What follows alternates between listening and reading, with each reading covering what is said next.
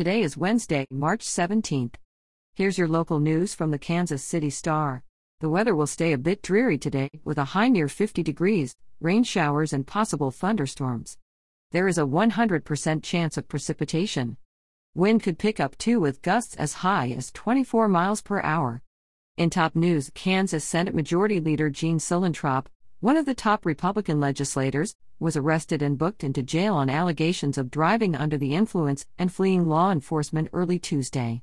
The Highway Patrol said he was suspected of driving the wrong way on Interstate 70, but a judge didn't find probable cause against him and consequently released him hours after his arrest, citing only the quote failure to include pertinent information in his arrest report.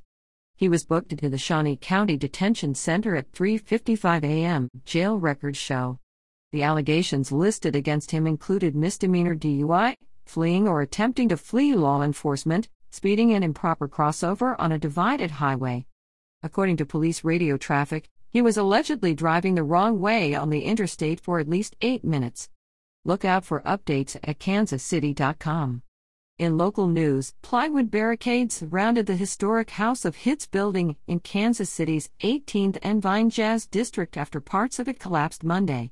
Councilwoman Melissa Robinson, who sponsored a resolution last year to fund the second phase of the 18th and Vine Historic District improvements, called the collapse a quote, sad day at 18th and Vine.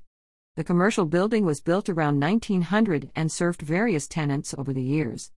Its longest tenant was the White Star Market, it also served as offices for the Kansas City Monarchs in 1930. In February 2017, gusty winds caused a partial collapse of the building, which had been vacant for years, had no roof, and was open to the elements. And in other news, Boulevardia has been canceled for the second consecutive year because of the COVID 19 pandemic. Officials of the popular Urban Street Festival announced Tuesday that they expect it to return in summer 2022. Boulevardia had been held annually for six years in the West Bottoms, drawing crowds in the thousands. Last June, the two day event, featuring beer, food, and multiple stages of music, had been slated to move to Crown Center and Washington Square Park. Other major warm weather events, including the Heart of America Shakespeare Festival, the Big Slick Celebrity Weekend, and Riverfest, have yet to announce their plans for 2021.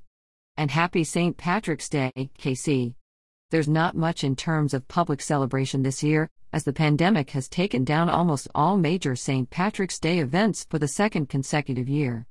One remains. The city of Leavenworth will allow the 38th annual St. Patrick's Day parade to proceed in downtown with a noon start.